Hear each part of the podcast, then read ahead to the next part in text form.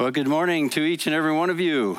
It's good to see you here today. And um, today uh, I get to stand before you wearing a slightly different hat. Usually you see me up here being the host of our traditions service and the song leader. But today I get to wear the hat of preacher. So let me remind you if you came in but you didn't pick up our communion elements that we'll be participating in late, later, you might want to just slip out and, and grab those quickly. now, some of you who are familiar with my past may be wondering a little bit uh, about me wearing this hat of preacher. Do I miss it? After over 30 some years of pastoring two other churches? And the answer is not really. I am quite content with the role that I fill here right now. It's uh, enjoyable to me to be able to host every Sunday service and to lead the music and to look after pastoral care side of things as well as our primetime groups. So I am quite content with uh, doing that.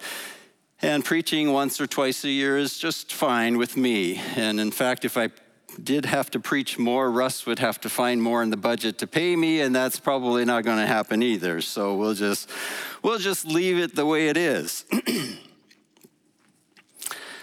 and besides uh, preaching, preparing at funerals gives me enough opportunity uh, to stand in front of a, a, group of people and preach. And just hold on to that thought because I'm going to come back to that momentarily.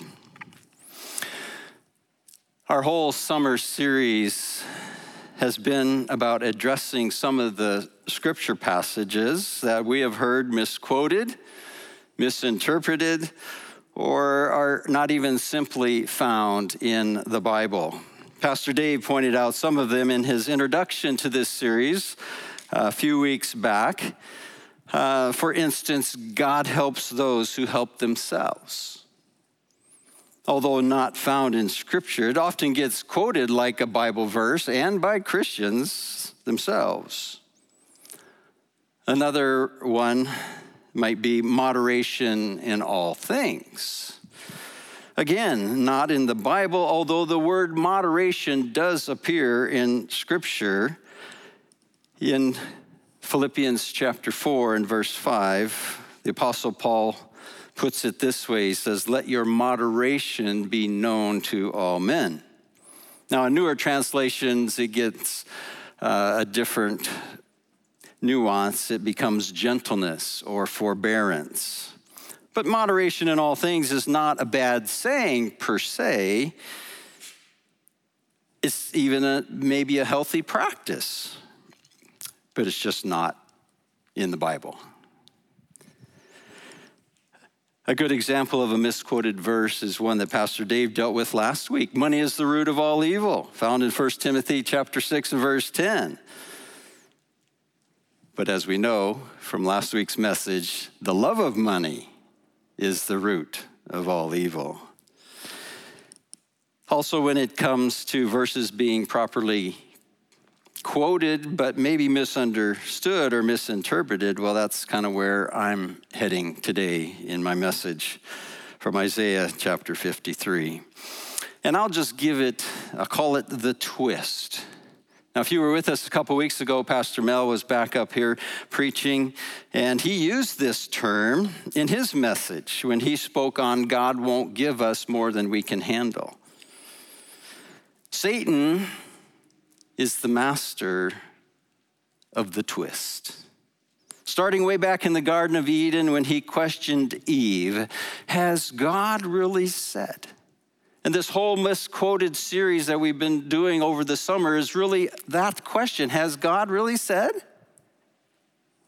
And that was his question to Eve, Genesis chapter 3 and verse 1. He also tried this tactic with the Lord himself, as recorded in Matthew's Gospel, the fourth chapter, the second temptation, if you may recall. Oh, I forgot. I got to do this. I'm a little out of practice today. anyway, um, the second temptation that uh, the Satan brought to Jesus, let me read it. The devil took him up into the holy city, set him on the pinnacle of the temple, and he said to him, If you are the Son of God, throw yourself down, for it is written. He shall give his angels charge concerning you, and in their hands they shall bear you up, lest you dash your foot against a stone. To this, Jesus replied, It is also written, You shall not twist the word of God. Well, he didn't say that actually, but he could have, I think. Uh, what Jesus said was to quote the scripture from, did I get ahead of myself? No, I didn't. You shall not tempt the Lord your God. Other translations use the phrase, put the Lord your God to the test. You see, the twist is a tactical move on the devil's part to misrepresent God, as he did with Eve.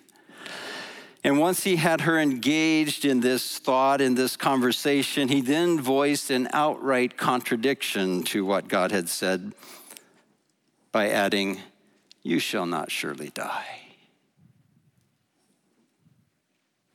The end result, nevertheless, was division. His strategy divide and conquer. Not only were Adam and Eve now separated from God because of their disobedience to his command, they began to experience conflict in their relationship to each other. And this has been an ongoing issue amongst God's people for centuries. Let me give you a couple of examples. We read in the book of Acts how Paul and Barnabas were sharply divided over taking John Mark on another missionary journey. I'm not saying who might have been right and or wrong in this. I'm just saying it happens. And Paul and Barnabas split ways. It, they were divided. And sometimes it doesn't take a whole lot to spark some disagreement amongst people. And for centuries, Christians have been divided into various camps of interpretation regarding Scripture. Another example of this might be when the Protestants broke away from the Catholic Church during the Reformation. Martin Luther leading the charge, hoping to correct errors that he saw in the teachings of the church at that time, but instead, a division occurred, a break took place. The church became divided, and Lutheranism was formed. All this to say that some misinterpretations of Scripture can have a far reaching impact upon people's lives. The specific text that I want to address is found in the Old Testament book of Isaiah, the 53rd chapter. And if you think that sounds familiar, good, I'm glad. It should be familiar. It is a prophetic passage regarding Christ as the suffering servant. It often gets read and reflected upon on Good Friday, for it describes with marvelous accuracy the sufferings of Christ almost 800 years before it happened. But there's one particular verse in this passage, verse 5, which has one specific statement in it that I believe gets pulled out of the context of which it's written and used inappropriately the result of which I believe gives false hope or an expectation being built up in the hearts and minds of some of God's people. Isaiah 53, verse 5 says in the King James Version, But he was wounded for our transgressions, he was bruised for our iniquities. The chastisement for our peace was upon him, and by his stripes we are healed. Now, instead of stripes, some of your translations might read wounds. But I see no reason to make any distinction between those two words. For when Jesus was disrobed and bared his back to the whip of the Roman soldiers, those stripes became wounds. And the words that Isaiah had just spoken earlier before this ring true that his appearance was marred more than any man. In my pastoral experience, I have dealt with individuals who have had this statement well memorized and misused it regularly. As you can imagine, my serving the same congregation for over 26 years, I did my share of funerals in that time. Now, fortunately, some of those were community people and not all church members, or there wouldn't be much of a church left in Onaway. I'll just tell you that right now. But of course, over the years, a good number of those people from our church that did get sick ended up in hospital, and they would have been put on our prayer concerns list, and sometimes they were, their names were there for many weeks. And this was Verna's situation. She had been diagnosed with cancer. And you can no doubt see where this is going. I don't remember the exact setting of which it was said to me, but one of our church members made a very bold prediction that he believed Verna was going to walk into our church yet again, that she would be healed because that is God, what God wanted for her, and that she would stand before our congregation and give testimony to that healing that would take place in her life. As Jesus demonstrated multiple times, God does heal. There's no doubt in my mind about that. And I believe that He continues to heal today. In Verna's situation, she was healed, but not in the way it had been predicted. She never went home. She did not walk into our church building again, rather, she was carried in. And you know how that took place. But don't the scriptures say, by his stripes we are healed? Well, yes, they do. And I've been reminded by others over the years that the Bible promises healing for those who have enough faith. If faith can move mountains, then it can heal the sick, even raise the dead. We just need to believe.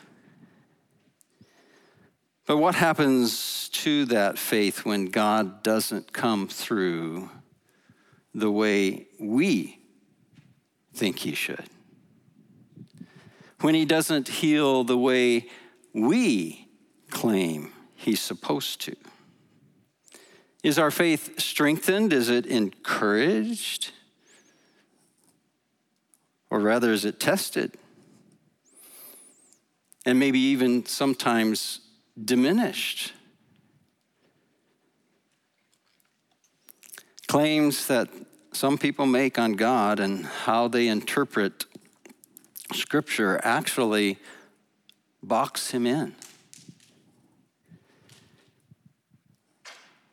Daryl asked the question when we started this service How big is our God? How big do we see him? How big do we live in accordance to what, how we see God? Some people's understanding of God turn him into nothing more than a heavenly hotel bellboy.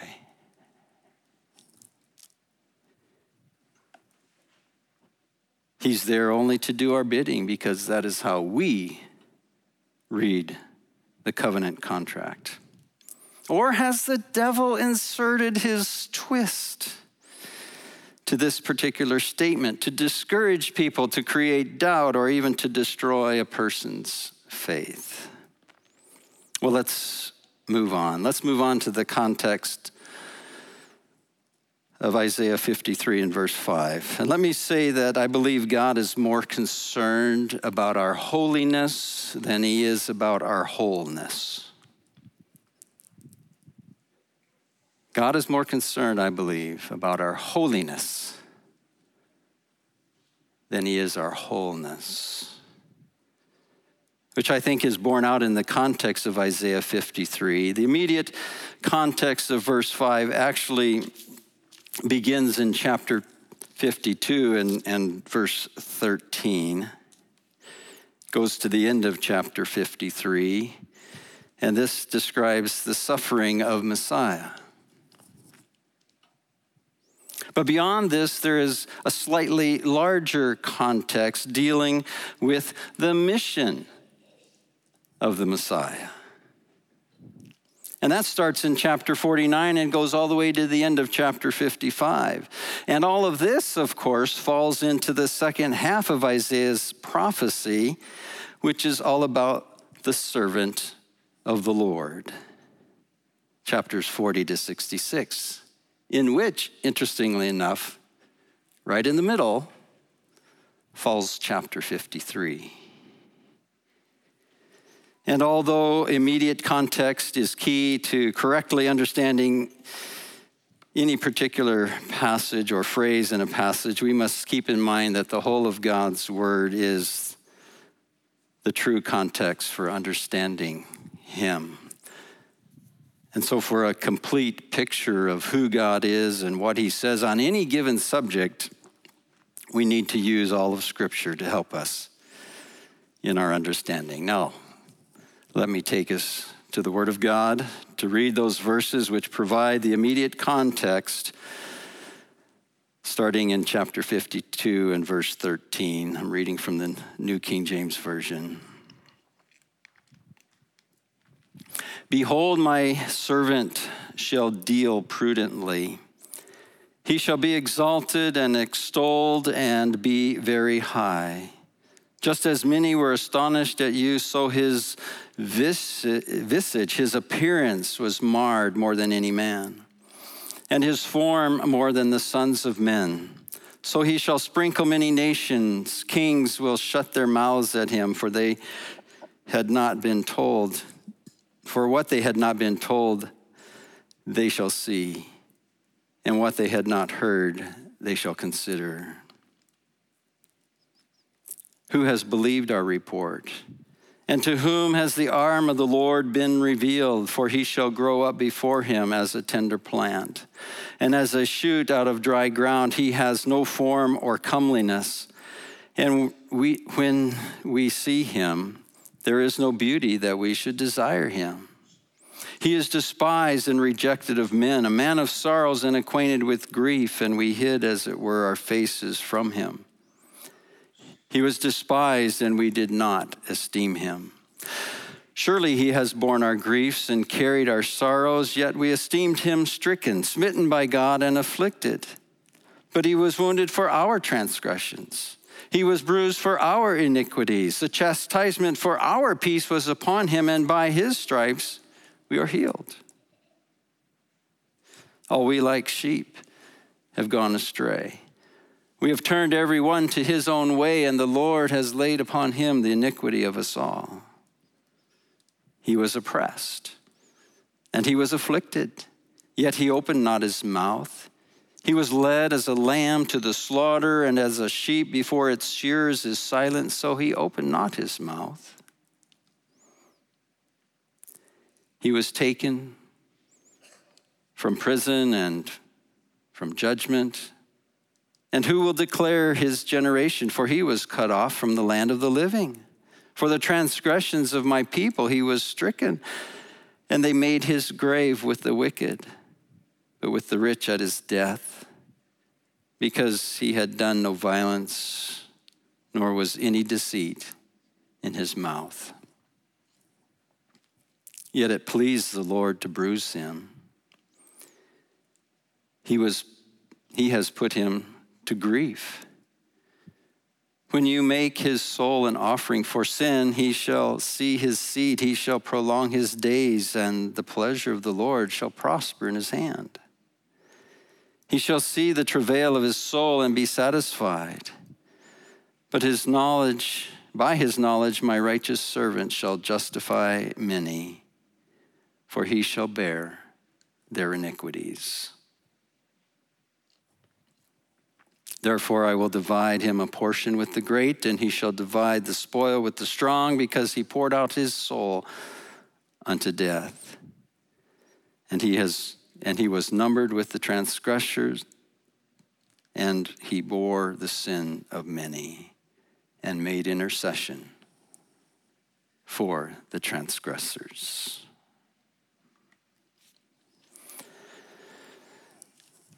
As a whole, Isaiah's prophecy was written to God's people, the Israelites, who had rebelled against him, and the result of their rebellion was to be taken to exile. But God also said that he would not abandon them there. After their captivity was complete, they would return. They would rebuild their city with its walls and their temples for worship.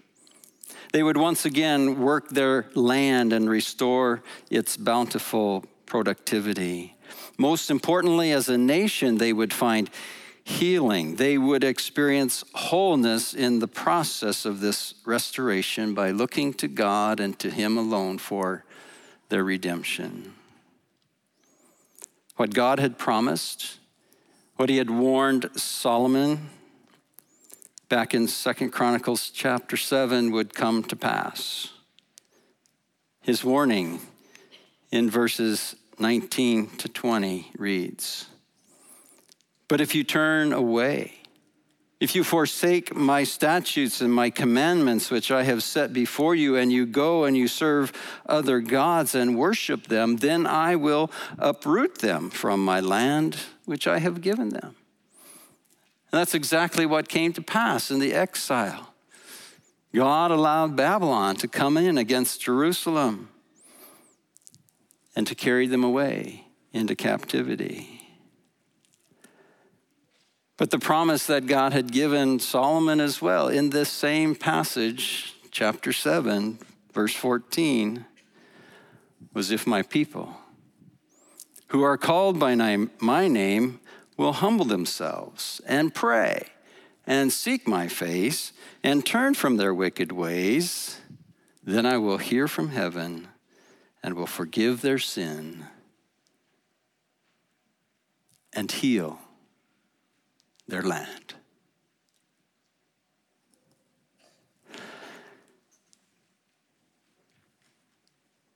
The Israelites, as they returned from exile to the promised land.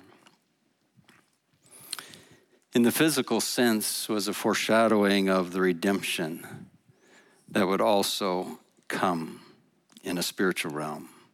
A redemption that would be fully realized through one known as the suffering servant.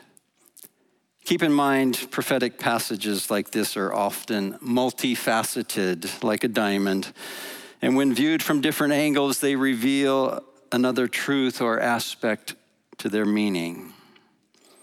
And so, the overall theological message of this text of Isaiah 53 is that God's servant provides atonement through his own suffering, a suffering that would take place on behalf of other people. And thus, we get the suffering servant title to this passage of Scripture. But from this comes a term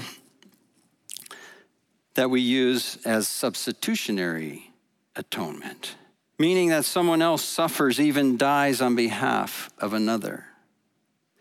You see, prior to this, as seen in the Old Testament sacrificial system, it was the blood of animals sacrificed on an altar, shed for the remission of personal as well as national sins.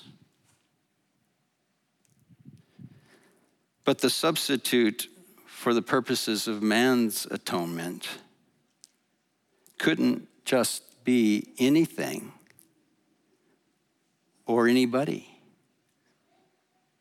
The writer of Hebrews reminds us of this. All the blood of the bulls and the goats and all the animals that had been sacrificed was not sufficient. Even all put together, it wasn't the right type of sacrifice. For the purposes of mankind's atonement, the sacrifice had to be the one appointed and approved by God as his servant. And not only is this made clear through this servant passage or this segment of Isaiah, it also becomes absolutely clear in the writings of the New Testament. For it all unfolds in the life of Jesus. It all gets unpacked, so to speak, by the writers of the New Testament. In the light of the immediate context of verse 5, it seems clear that the healing received by the wounds or the stripes of the suffering servant are spiritual in nature. They are a healing from sin, and they point us to a restored holiness, a restored wholeness in one's relationship to God through the atonement provided by the death of the suffering servant. Another way that I can say this is the people of God who have been exiled in sin because of their disobedience need to be restored to a right relationship with Him. And this is not only true for the Israelites that were in Babylon, but is also true for us today. You see, God's suffering servant heals by rescuing us from captivity of sin through his atoning death on the cross, which by faith we accept for our salvation, our redemption, and our reconciliation to God the Father.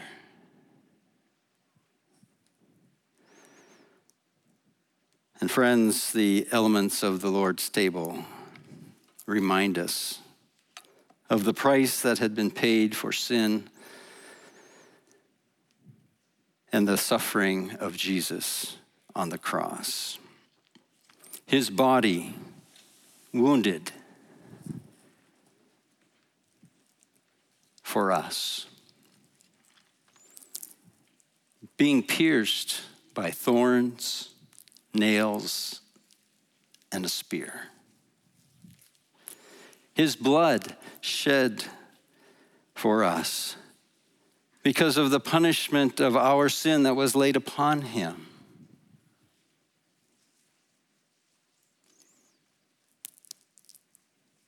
as Paul tells us in his writings in the New Testament. He who knew no sin became sin for us that we might become in him the righteousness of God. So, as we participate together in taking the bread and the cup, may this be a reminder to us of God's desire for our holiness and the restoration of our fellowship with Him. Let me pray to, for us as we partake of these elements of the Lord's table. Our gracious God and Father in heaven, as we have pondered the words of Scripture today from this passage of Isaiah 53, how, how naturally it leads us to that place of communion, of the participation in the elements of the Lord's Supper, that which Jesus celebrated with his disciples, what we call the Last Supper. And Father, as we think about his body being pierced and bruised for us, as his blood was shed on our behalf as an atone, atonement, God, we, we thank you that you foresaw all these things. We thank you that you foreshadowed all these things in the scriptures of the Old Testament. And we thank you that you fulfilled all these things in the New Testament through your servant, our Messiah, Jesus. As we partake of this bread and this cup, dear God, we thank you for Jesus, his life, his death, and the resurrection that we look forward to. In Jesus' name I pray. Amen. We read in Scripture the Apostle Paul from the writings of his uh, letter to the Corinthian church. he said, For I have received from the Lord that which also I delivered unto you, that in the same night in which Jesus was betrayed, he took bread. And when he had broken it, and given thanks and broken it, he gave it to his disciples. And he said to them, Take and eat.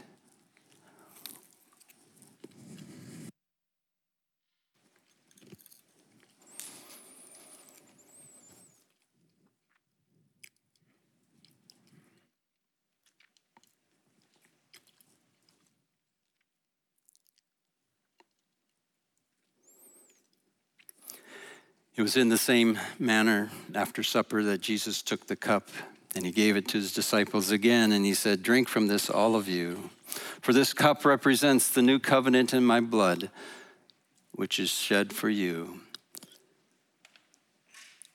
As often as you eat it and drink it together, you proclaim my death until I come again.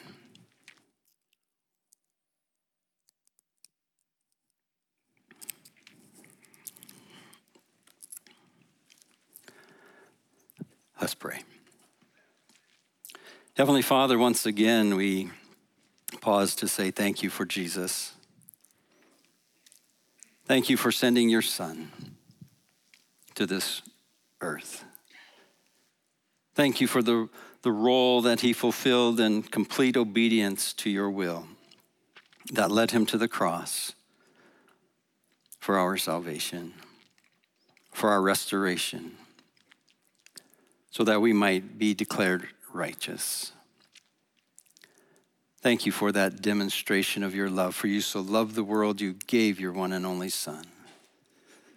That whoever believes in him should not perish, but have everlasting life. For you did not send your Son into this world to condemn it, but that the world through him might be saved. Today, Dear God, we rejoice in the salvation that you have provided for us through your Son, Jesus, in whose name I pray. Amen.